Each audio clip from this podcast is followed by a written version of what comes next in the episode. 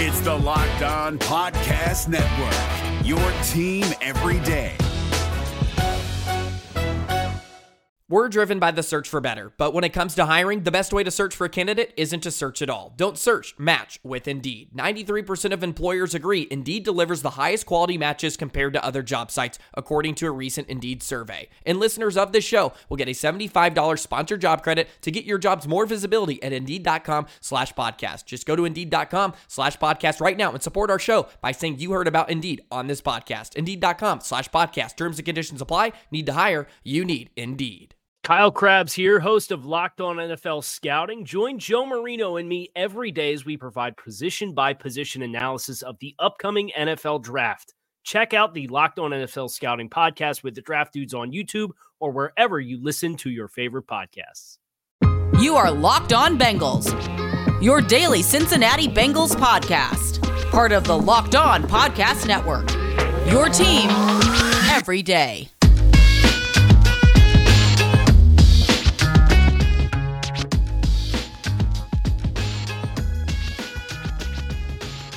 What up, Bengals fans, and welcome to another episode of the Locked On Bengals podcast. I'm your host, Jake Liscow. He's your host, James Rapien. Today, joined by two guests, Mike at Bengals underscore San Santagata and Joe Goodberry at Joe Goodberry.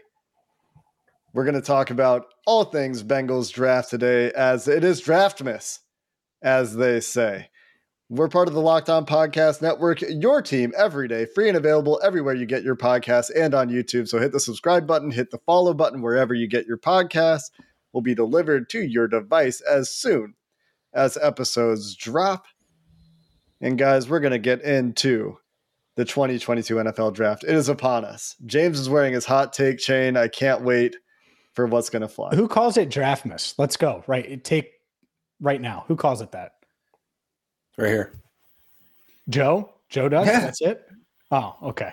Well, No I guess shot. if Joe does, what what he was the godfather of the draft, so I guess he gets to uh The godfather Bengals of Bengals Twitter draft, draft, Twitter. or what, what yeah, Bengals draft Twitter. There we go. All right. So we need to change his name in YouTube. But yes, I uh all right, if Joe says it, then it must be true.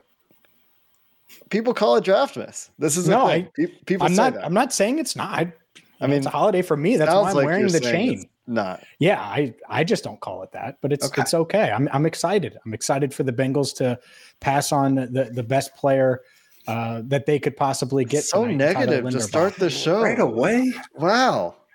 Oh, okay.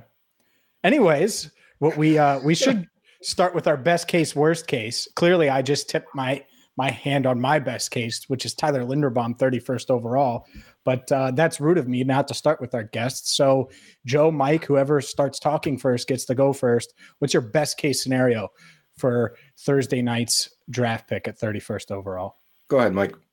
Uh, I agree with James. Uh, Tyler Linderbaum is my best case scenario. Even Yeah, I've baby. I've de- I've deliberated by myself long and hard about Karlaftis versus Linderbaum, and I just feel more confident in the Bengals system that Linderbaum's going to be not just like a good pro, but like he really feels like he's going to be a Pro Bowl All Pro guy. And you listen to like, well, if you're subscribed to Trench Warfare with Brandon Thorne, like Jeff Saturday talk about the guy, and you're just like, God, man, he's even hitting these things. I don't notice these things like his hip angle of departure, and I'm like, yeah, I don't know, yeah, that sounds good. I mean, I I I've studied offensive line, I looked deep into it, and he looked awesome to me. It's just just the length is really the only concern because even his strength, even at that size, is like really impressive. And I'm just because I think I want to go a little different because I think I know where James is going to go. I, I do. I would also say best case is Linderbaum, but I'm going to say the other guy I would give an A grade to would be George Karlaftis, the edge out of Purdue. And I think he can be more than the edge. Actually, I think he kick inside and do a lot of damage inside there and go against guards where maybe his agility isn't such a hindrance to his play. But we're talking about a really powerful, young, very productive guy. And when he was 18 as a freshman, 17 and a half sacks, seven, I mean, 17 and a half tackles for loss, seven and a half sacks. Uh, that production usually carries over when you can do it at that age. I think he should be a top 15 pick, but I think this class he's getting lost in the shuffle a little bit. That's okay with me. If the Bengals were able to scoop him up at 31, he'd get high marks from me. I think that's the Bengals' best case. Like if we gave Duke Tobin and Zac Taylor and Lou Anarumo truth serum, they'd be like, "Oh yeah, George Karlaftis. If he's there, we're gonna dance the way I dance at the beginning of our show every day, all the way up to the podium and say George Karlaftis and get the hell out of there for round one." So um, th- that's not crazy. I think that's probably accurate. And based on what we know, Tyler Linderbaum might not even be in their top three or four or five. And yet, yeah, he's my best best case scenario as well. Cause I, I think and Chris Sims did a good job on Lapham's podcast of describing this. Like to me, and you know me, offense, offense, offense. But if the Bengals have this elite center, which I think he could be and would eventually be, and maybe he is as a rookie, maybe he is Creed Humphrey uh, or better, right? You know, you draft him earlier. There's a shot he could be just as good or better. It, it, it could take their offense to a whole nother level. And that's what I want. That's what I think the future of this team is, anyways. And so whether it is a, you know, a Tyler Linderbaum or if they find someone else, they need to find one more offensive lineman, I think, anyways. And I think Linderbaum's the best chance of them finding an elite offensive lineman that could be that multi-time Pro Bowler. So you know, if he's there at 31, just turn in the card, Duke Tobin. Sabotage it all. I don't care what Mike thinks. Mike Brown, not you, Sands, uh, or anybody else. Just put in Tyler Linderbaum, send it in, and uh, we'll listen to our show because I think we'll be pretty happy. Jake, what about you? I feel like Tyler Linderbaum would be a great pick, but I feel like if you go back to last year at this time, and I know that this is apples and oranges to some extent, but a big part of the argument in Ja'Marr Chase's favor last year was positional value of wide receiver, positional value of an elite wide receiver. And at 31, getting an elite player is harder. And that's the argument for Linderbaum is if he's available to you at 31, you're getting a potentially elite player where there may be none others left in the draft. But if we're talking about a best case scenario, to me, it's getting an elite guy at another position, a more valuable position to fall to pick 31. And this is probably pie in the sky. It's probably very unlikely to happen. But say Trent McDuffie is available at 31. Trent McDuffie falls because teams are worried about his size, his arm length, his uh, build concerns. He hits the other athletic thresholds and by consensus is a higher evaluated corner than the guys that we've typically been talking about the Kaiir Elams, the Andrew Booths, the Kyler Gordons, his teammate at Washington. So to me, if we're talking about a best case, it would be somebody like that, a, a Trent McDuffie falling, an edge rusher having a precipitous fall that we don't foresee at one of these more valuable positions and getting an elite player at a more valuable position than center. Now, if it is Linderbaum and he's the best player available and it's the only elite prospect left, I totally get where you guys are coming from because talking about a Trent McDuffie or say, I don't know, pick an edge rusher you really like, maybe it is Karlaftis falling to that spot you, you rather get the guy that you have a higher grade on, regardless of position. But I just go back to last year and the year before, and the way that I traditionally think about the draft. And one of the first things I think about is premium picks for premium positional value. But at some point, the quality of the player does override that.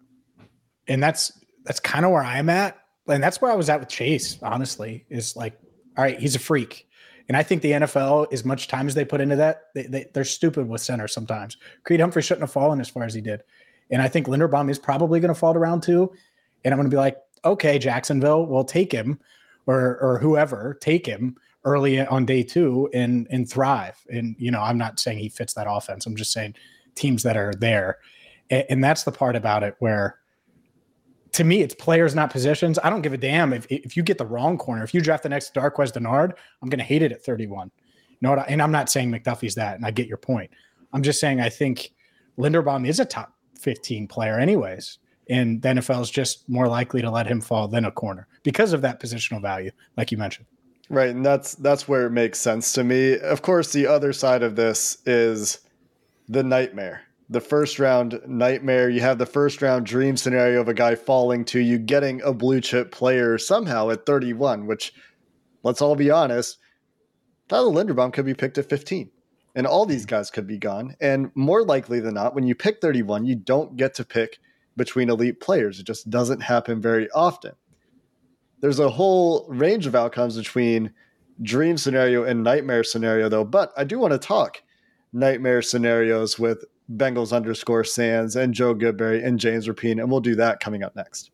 But first, a word from Shady Rays. You got to get Shady Rays in your life if you haven't yet, because the weather's changing, summer's coming up, you got vacations planned, and odds are you're going to be vacationing in the sun, unless who knows, maybe you're visiting Joe Goodberry in Buffalo. Well, it's still going to get sunny there this summer, and that's why you need Shady Rays. Don't spend 200 300 500 dollars on sunglasses when you can get Shady Rays for a fraction of the price and same quality. They look great. They fit great. You need to check them out at shadyrays.com. And the best part, you lose sunglasses. Everybody does. You break them on accident. You sit them in your car. You sit down on them, something like that. They break. Shady Rays replaces them for free. So get the shadyrays.com right now.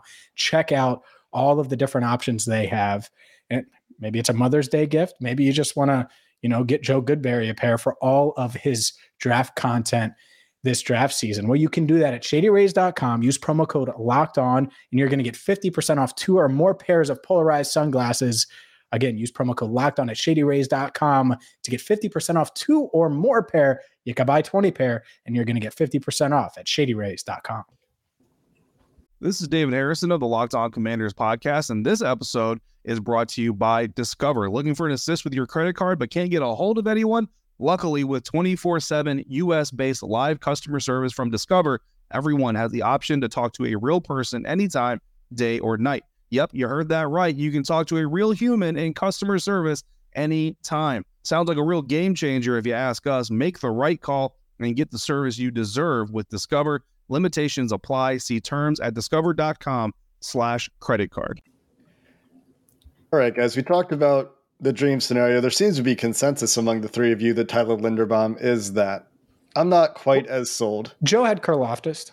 Karlaftis. He was saying it to be different, I think. Am I wrong about that? Saying it for the sake of throwing another guy out there? Just to make sure we covered him. Yeah. And that's important. Nightmare scenario. Joe, you deferred to Mike going first last time. This time I'm putting you on the spot.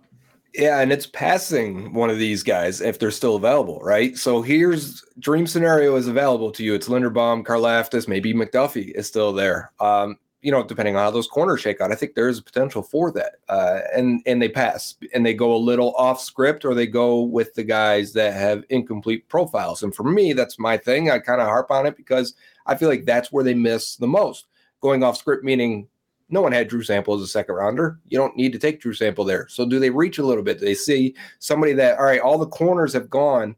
We like Martin Emerson next, or somebody you know off off right. Oh my uh, God, these, these, these are the nightmare scenarios. You should react that way. It's when they go a little bit off because the run happened ahead of them, and they still want to address a position. We've seen them do that before, uh, and or it could be a, maybe a guy still there that has been mocked to the Bengals, but has that incomplete profile because the run has already happened. Does that leave them Andrew Booth Jr. out of Clemson? For me, of the reasonable guys, he is the the worst prospect of the reasonable guys in terms of what I, what I expect for his upside. Number one, based on um, athletic and, and production profiles, but also because I don't ever see him becoming, even if he had all the things, the, the athleticism measurements, and he was healthy. I mean, that's another thing. He's got the health worries. Even if he had all that clean, I still would put him behind some of these other guys at corner, uh, behind a Kyler Gordon, behind uh, a Kaiir Elam, behind a McDuffie.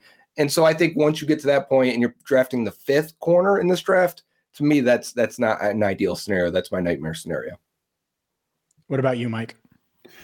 Oh, uh, well, Martin Emerson would probably be worse than what I would come yeah, up that with. Was scary. That's a wild one, Joe.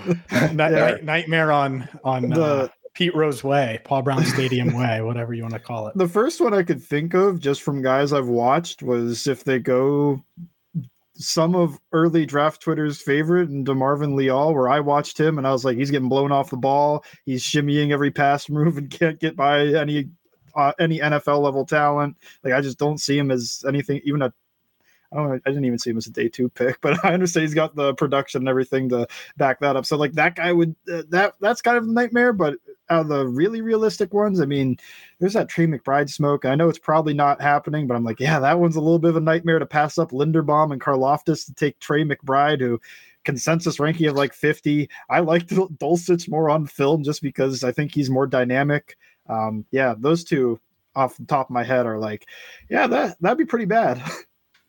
yeah, no, I, I agree with you, and I, I think to Joe's point, it, like if Karlaftis is there, I and Linderbaum's gone. And odds are most of the top guys are gone if Karlaftis falls, and it goes hand in hand, right? If one of these big guys falls, if they pass on him, that's like insane to me, right? And and so that would be the nightmare. And if you couple it with, oh well, we got Trey McBride, I'm literally like, I, I should create a business. You know, Joe Bro needs more weapons LLC, and and just run that company. Right, that should be my company. At the same time, I do not want Trey McBride at 31, especially if you're passing on an elite edge rush. I don't think they would do that, but nightmare scenario would be you know, drafting this pass catcher and they're like, yeah, he can block and he can run and he's going to have 350 yards as a rookie. That's not what I want at 31. I want the center who's going to play a thousand snaps. So if they passed on Linderbaum for a guy who, or an Andrew Booth, honestly, I would hate it, you know, because he's got the injury history. Joe,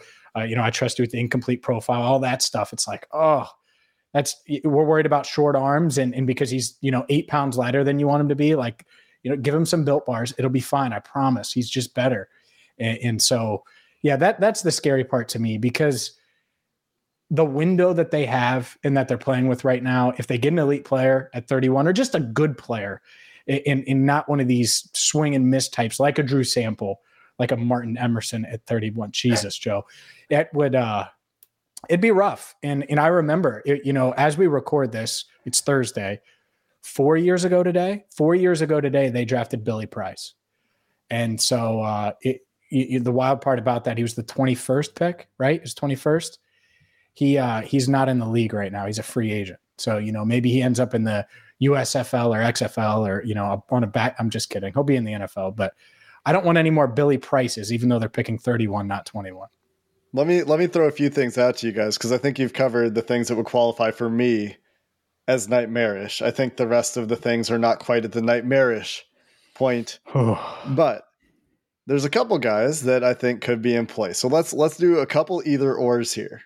The first, and this isn't as much an either or as a would you be upset if, or maybe you even like the other guy better. So maybe it's an either or first, and then it's would you be upset if. So George Karlaftis is available. Arnold Ebiketie is available. The Bengals choose to draft Arnold Ebiketie. Are you upset? Mike upset uh like i wouldn't have done it but honestly like i see Ebiketie as a near first round pick. It's okay. It's it you had a higher grade whatever reason. Maybe it's a medical maybe per- personality really didn't vibe. I don't know. I like that's close enough that i'm okay with it. It's not my favorite thing that they could do but it's not it's not martin emerson yeah, I feel this. Yeah. First of all, that's Martin Juice Emerson, all right, and and he's the pick at 63 in the scenario. But uh, but, but no, I wouldn't be upset. I would be like, yeah, I, I would prefer Karlaftis. I think Karlaftis would be the better player. But you know what? They may see Karlaftis as a guy that kicks inside and wins that way, and that's less valuable than a guy like Ebiketie who can go, you know, win. He's going to win on what he does. What what he does and what he does on tape consistently is probably mm-hmm. what's going to carry over, and he's going to continue to do exactly that and just swipe the hands down and cut that corner and just run at the quarterback at a at a ninety degree angle almost at these guys. And on and the he could have occasion, he actually gets off the ball. It'll right. be really pretty. James. And he could have he could have that instant impact, right? Where he boosts, you know, he gets the sack on Patrick Mahomes or the pressure you need on fourth down or whatever the scenario is. Um, it, it's kind of like I wouldn't be mad if they like let's say Zion Johnson fell right and Linderbaum's there. I think they would take Johnson, but I wouldn't be mad at them if they did that. And now it's not the same because those two guys, at least in our world, are higher rated. I would say than the Ebiketie and, Karlaftis duo. At the same time, I, I feel like it's it's kind of similar where it boosts that that position group. It's just a matter of preference. Okay, the next one is Nakobe Dean rumored to be falling out of the first round. What's your grade for Nakobe Dean selection? Let's let's assume the big guys are gone. Let's say it's Nakobe Dean versus Andrew Booth to make it a little spicy because it's a linebacker versus a corner that you don't really want if you're Joe Goodberry at least. And I'm sure some of you listening have different opinions about Andrew Booth. But say all the corners you really want are gone. Kyler Gordon's even gone because we know Kansas City likes him or what have you and and those are the best players that and they probably wouldn't be. There's probably somebody else you can make up but assume that that's the scenario. Who are you picking? Joe we'll start with you this time That's tough. I'm glad you uh, made it versus Booth because that definitely tied it up for me a little bit because I like Booth on tape. I don't want to get it twisted. I think Booth is extremely um, balanced and, efficient with his footwork. I, he, is almost never off balance and never getting out of position, and he makes the most out of the athleticism he has. I don't think he's a bad athlete.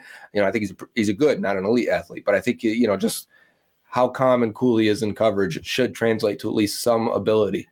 Whereas Nakobe Dean, I didn't focus on linebackers because that I don't know if they will or where they'll take a linebacker at all, unless it's like a day three special teams type guy. But it, if the value is presented in this scenario, does it happen? And how would I feel? Man, it's tough because uh, watching the other Georgia prospects, because there were so many, Dean stood out and, and he did a lot of things. And he's a unique player because he's a bit undersized, but man, they used him as a battering ram at times, and he's looked good in coverage as well. And he can blitz. I mean, he can do it all. He can help your defense be something more than it is. Ah, his profile is pretty strong as well. I'm kind of leaning towards Dean here, and I hate it, but it's tough. Mike, you like linebackers, right? um, yeah, I mean, I between the two, just film wise, I do think Booth was better, but everything with the incomplete profile, the injuries, if it was me personally, I, I, don't know. I'd probably take the chance on Booth, but I'm not mad either way. I like them both. I think Dean's very interesting, and he's one of those rare linebackers. And I guess you've seen a few, like once one every year now, that could keep up with a slot receiver on the on the bender, three up his three thing. You know, uh, well, didn't work for Isaiah Simmons, but worked for JOK. So you know, hopefully that 50% hit rate on these extremely athletic linebackers. Darius uh, Leonard. Yeah, Leonard. The thing with Leonard though is he has a length too, mm-hmm. so that's one thing that does hurt Dean. His arms aren't very long, so he keeps up. He might just get mossed by that guy anyway. But I'd probably go Booth, but I, I like I'm okay with either one. Can I take Quay Walker or no? sure, if you want a different linebacker, I guess. I was just talking about.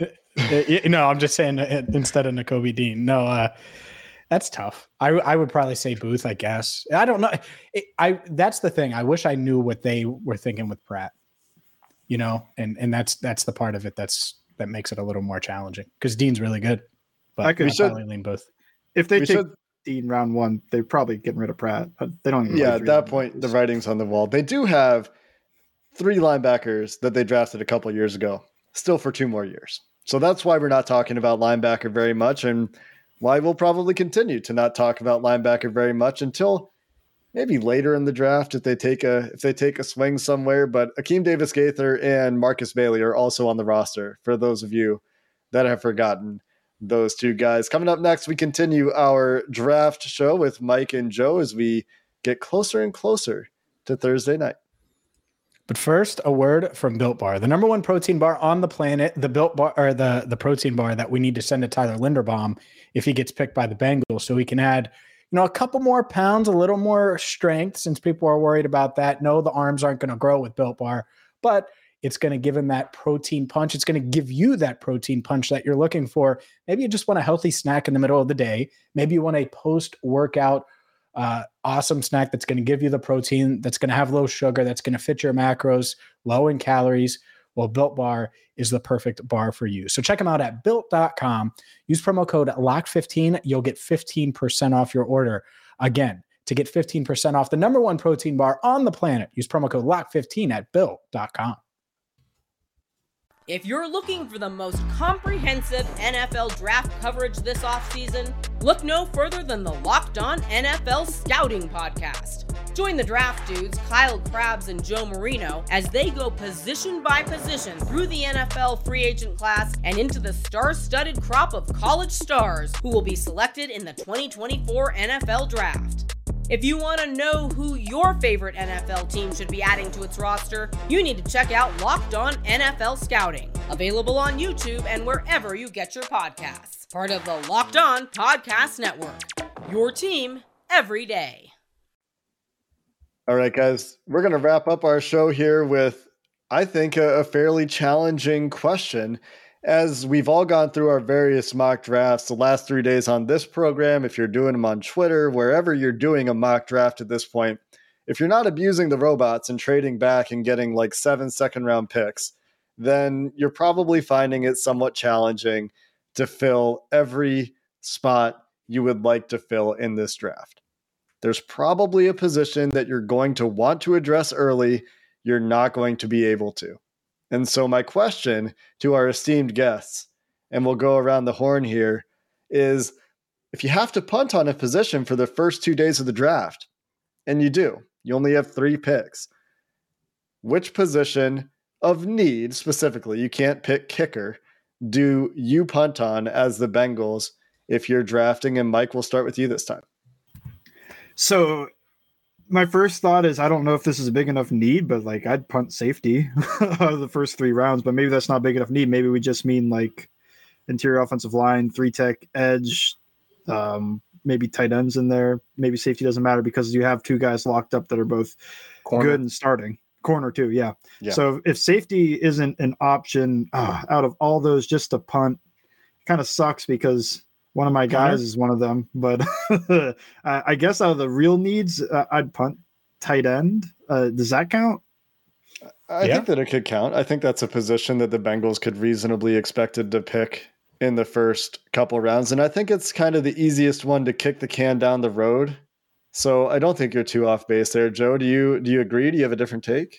No, I think tight end because I think the maximum value of drafting one probably starts in round three. So if we're punting yeah. it into round four and five, I'm not mad about that. You're just putting it down a little bit further, and there's still a lot of guys. We do we run the simulations, right? They're, they're it's not that tough to find a guy in round four or five uh, that you like at tight end. So yeah, if I got to punt one of those now, if you want, really want to tighten this question when you come back around, I think it gets a little bit harder. I am going yep. to tighten the question. James, go ahead. Well, no, I'll, I'll tighten it. I just I won't use tight end because it is it's easy to it's easier to say that. That's the obvious yeah. one if you're not including safety. I'll say edge because I think they could find edges on day three that that could potentially contribute and be those developmental guys harder at corner. I think it's you could go interior line too, but it's risky and it's more risky when you're talking about the Bengals who have been bad at drafting offensive linemen uh, to wait on that. So I don't want to kick the can down the road on that one either. But edge, it still leaves you open for that three tech early. Obviously, still leaves you open for for the cornerback and uh, of course my wide receiver option. So uh, that's the one that I, I would pick. I think, and part of it has to do with the depth of the position and, and where you could get these guys in rounds four and five. I'm going to say something controversial. And it's partially because I think this is what the Bengals are going to do, and it's going to be offensive line. I don't think they're going to pick an offensive lineman in the first two days of the draft. And I can see the merit to it because you could probably get a guy in the fourth round that is good. I think this is a deep, and I think the middle rounds of interior offensive linemen are pretty good. And so the way I was going to tighten the question was going to be if you had to wait an extra round or two. So, like, you don't get your tight end in the third round, instead, you're taking him in the fifth round. If you don't get your corner in the first round, instead, you're in the third round if it's that kind of punting, which position are you okay with deferring? And for me, it is offensive line because I think that the the interior, like I said, is is very deep. And for me, the thing that Joe and I were talking about yesterday after we recorded that I've really struggled with is this looks like an amazing edge rusher class. And when you have really strong positional classes, something that we've talked about in the past is get one of those guys when you have the generational class, it feels bad to have none of those guys. And it doesn't really feel easy to draft an edge rusher if you're the Bengals this year because you're feeling that pressure at corner, at three tech, maybe at tight end, maybe at some of these other positions. But man, I would I think somebody's going to fall. Like Arnold Ebiketie, we've talked about him a few times, is probably a solid first round pick that we're talking about at the top of the second round. Like if the Bengals are picking 33 and one again, we're we're like, yeah, let's get Arnold Ebiketie at 33. But they don't have that luxury this year. So does that does that change it anything any way for you, Mike? If you're thinking about it a little bit differently, and tight ends just one like where maybe you're not drafting a tight end at all. What what's the next one for you where you would really hate to miss out on a position in this class? Hate to miss out, or am I, I'm sorry, am I answering uh, tighten up that we're kicking one an extra round down the road, right? Let, us like, say let's say a position that you really like that you would like the Bengals to get one of those guys because you think the class is is strong. Okay, yeah. Uh, to me, it's corner. Uh, I love the first round corners that I watched, and even some of the second round guys. I like those guys a lot. I think you take one of them. I see the edge thing. I just I I think that corner is a bigger need out of those two. I don't think people are going to disagree with that. But when you think about like when they're tied, like this is a really good edge class, this is a really good corner class. I think well, corner's kind of the need, so I bump it up just a tiny bit more. Joe, what are your thoughts? I'd like to flip it a little bit. First, you make a great point, though. I remember the 2014 receiver class, tremendous class, right? Remember, it was like, oh, historic class. I'm like, the Bengals should take one. And they still had Marvin Jones, Mohamed Sanu, and they end up taking, I want to say it was Mario Alford in the sixth or seventh round. I'm like, no, not like that. You should have, ta- you know, you should have rolled that dice on the Stefon Diggs, Tyler Lockett type stuff in the mid rounds. James, you remember we've talked about those guys mm-hmm. for years now. Uh, but so mm-hmm. yeah, I'm with that point. Like, don't wait till the sixth or seventh to grab one of these edge rushers because then you're not you're not really getting into the strength of the class. You take one in the third, fourth, fifth round, I think you're still getting hmm. maybe two rounds uh, where a guy would have won a little bit earlier in previous years. To flip the question just a little bit or massage it differently, I would not want to miss out on defensive tackles after 63. Like if you don't get it at 31 or 63, punt the position because it's so mm-hmm. bad. It is the worst defensive tackle class I think I've ever graded out. Uh, and if you're not getting one of these guys, the only guy I really even like is Curtis Brooks. And like, I think the cat's out of the bag at this point, And who knows if you're even going to get him? Who knows if he's even going to get drafted? I just can't get a feel for it.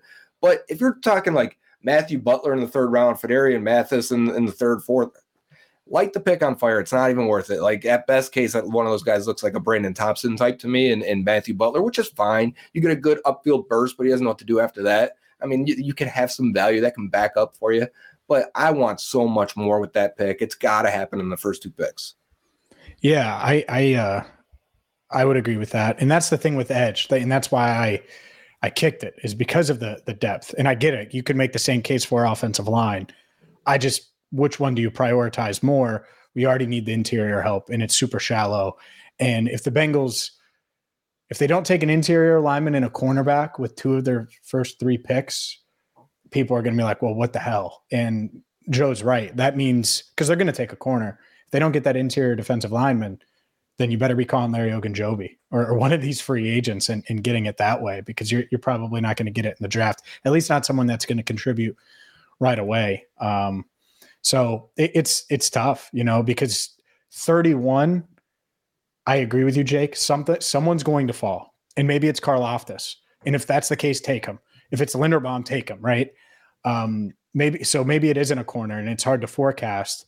But who you take there obviously impacts how you go through this path, this draft path, and ultimately there's going to be at least one weakness, maybe multiple. Like just because they draft a receiver in the seventh round doesn't mean that wide that fourth receiver slot is filled right? And so you could be looking like, ah, you don't feel confident in their fourth receiver, maybe tight end. I'm okay with those spots if you're able to get an edge that can contribute right away, an offensive lineman like Linderbaum, uh, a, a, three tech. So it's it, you know, but still, now you're looking at corner. Where's where's the corner coming from? So it's it's going to be tough for them to fill all of their needs. And, and that's why it's so hard. Is as soon as you diverge from what you want One. to happen, as soon as you don't go corner, defensive tackle, edge rusher, well, now now you're not getting one of those. As soon as you pick a center in the first round, now you're not getting a three tech, or you're not getting a corner until you know De- Damarri Mathis or something like that. You're hoping yeah. Damarri Mathis is there for you in the third round, or Alontae Taylor if you like him at corner in the third round, right? And, and you might not get that, which is why it's so challenging. But Joe, I really like the way you put that. Set the pick on fire. Don't you know what's the point at that point at certain positions and defensive line, you're right, incredibly shallow this year. There's what five guys that you're relatively comfortable drafting, and that's Logan Hall, Travis Jones, Jordan Davis, who's not going to be available to the Bengals.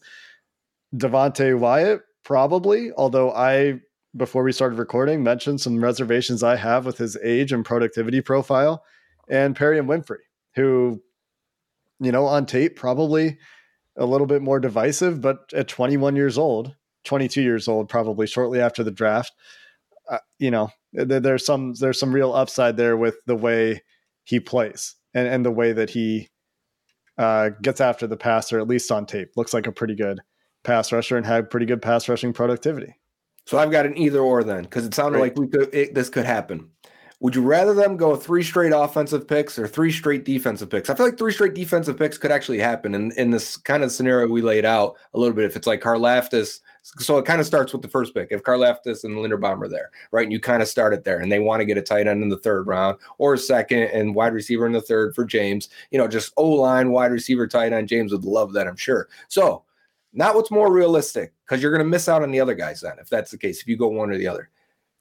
Would you rather them go straight defense for the first three picks and then they fill in after that, or straight offense for the first three picks? James, what's winning go. them? What's what? Yeah, what's winning them games in 2022? Offense. All right then, and that that's the part is like Lou. I love you, and I know you're pissed off because not pissed off, but you're hoping to get your first first round pick that's on defense. That being said, Joe Burrow is going to keep you in games, and is is the reason that any of you guys are still in town. So if, if that means you're getting Linderbaum and then you're taking, let's say it's Linderbaum, McBride, and who do you want to say in round three? Alec Pierce. Eh, I know. We're talking 45 plus a game. You Like, you would have to go the other way. You'd have to go Linderbaum, Alec Pierce, and then Charlie Kolar or something. or Dulcich. Fine. Dulcich, Dulcich? yeah, I mean, absolutely If he sign falls. me up for that. That You, you know what I'm saying? Like, Wan'Dale Robinson. okay, still probably, yeah, because it fills multiple roles. It gives them that quick.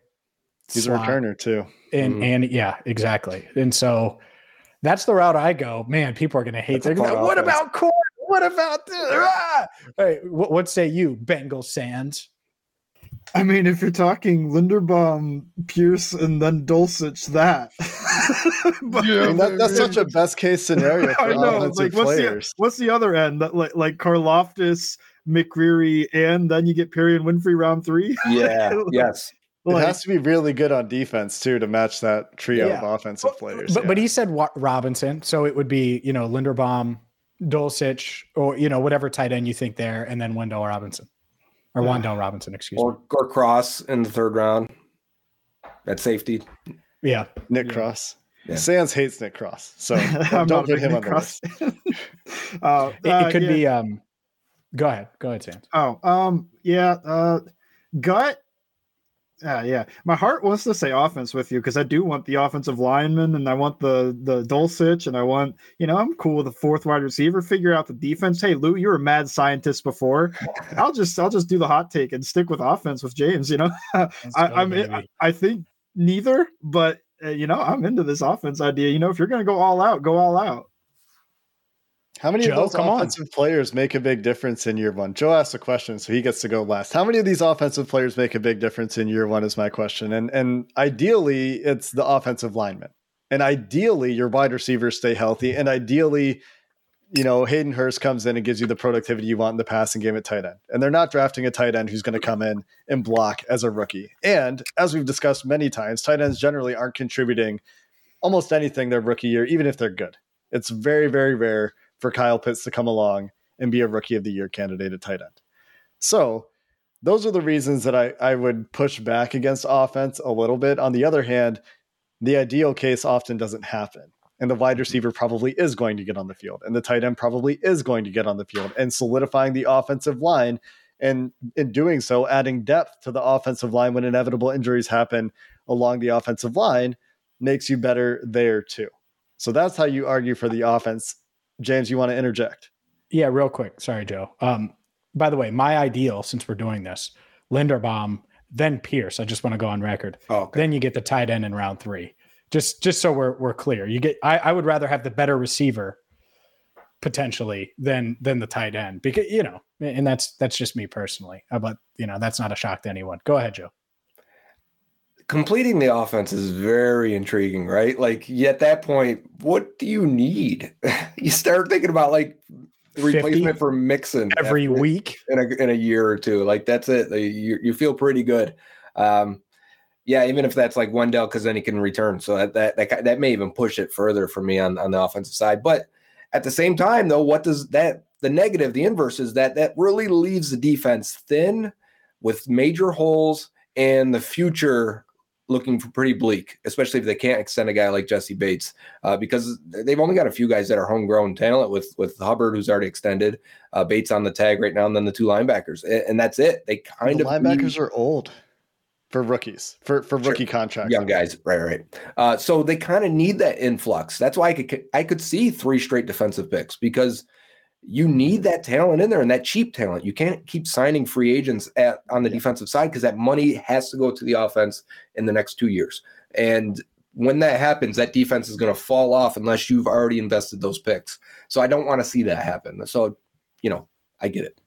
Yeah, I, I think ultimately I would argue for defensive picks for that reason because eventually that's going to catch up to them. Like if they have to acquire two new safeties, a three tech, a corner, a, uh, an edge rusher, and maybe a linebacker next year at starting positions, that's six, seven guys you have to replace. And then they're going to start to have extensions to worry about on the offensive side of the ball. So at some point, you need to get these young guys on the defensive side of the ball who are going to be part of your future core this seems like a good opportunity to do so because they're so solid at 10 of their starting spots on offense. And yeah, adding some depth would absolutely be great. And getting to 11 starting spots would absolutely be fantastic. But I, I just think that ultimately I, I end up wanting the cheaper, controlled young guys on defense. The, the argument is is simple. You you turn this one position group into this elite monster that skip puts the fear of Joe Burrow in, in every opposing defense every single week, and you reset after the 2022 season. I, I- Tyler Boyd's on the chopping block potentially, anyways. Uh, Joe Mixon, that contract. And so you could free up money that way. They don't have to extend Tee next offseason. And I think that that's the idea that they're going to just give him huge money. I, let's backpedal a little bit. Chase is still years away from that. So well, if you really draft Burrow. Alec Pierce, are you It- extending Tee Higgins? and, and but but that's maybe and it could maybe and maybe not but he's boyd's replacement that's what happens. And then you find mixon's replacement next year which it sounds crazy but that's what you're talking about. And now you have this loaded stacked herculean offense to go up against the bills and chiefs for at least a year. Maybe it is two years. Maybe you find a way to make it work for two years and then it's you know you bring it back where it's like all right you, you know that you reset a little bit. Um but but yeah you, you know you're not paying a tight end after this year. Um not that you're paying hurst a, a ton but that's why you would draft a tight end you probably wouldn't be paying boyd after this year uh the mixon factor and then you would pay logan wilson next offseason so you would invest in some of these young defensive players you probably would pay jessie bates in this scenario even though i think they want to anyways and it just hasn't happened So, uh, I don't know if you anybody else had thoughts on that, but for the less extremist version, do you prefer Yeah. them to go two offense, one defense, or two defense, one offense? When are they taking the offensive player?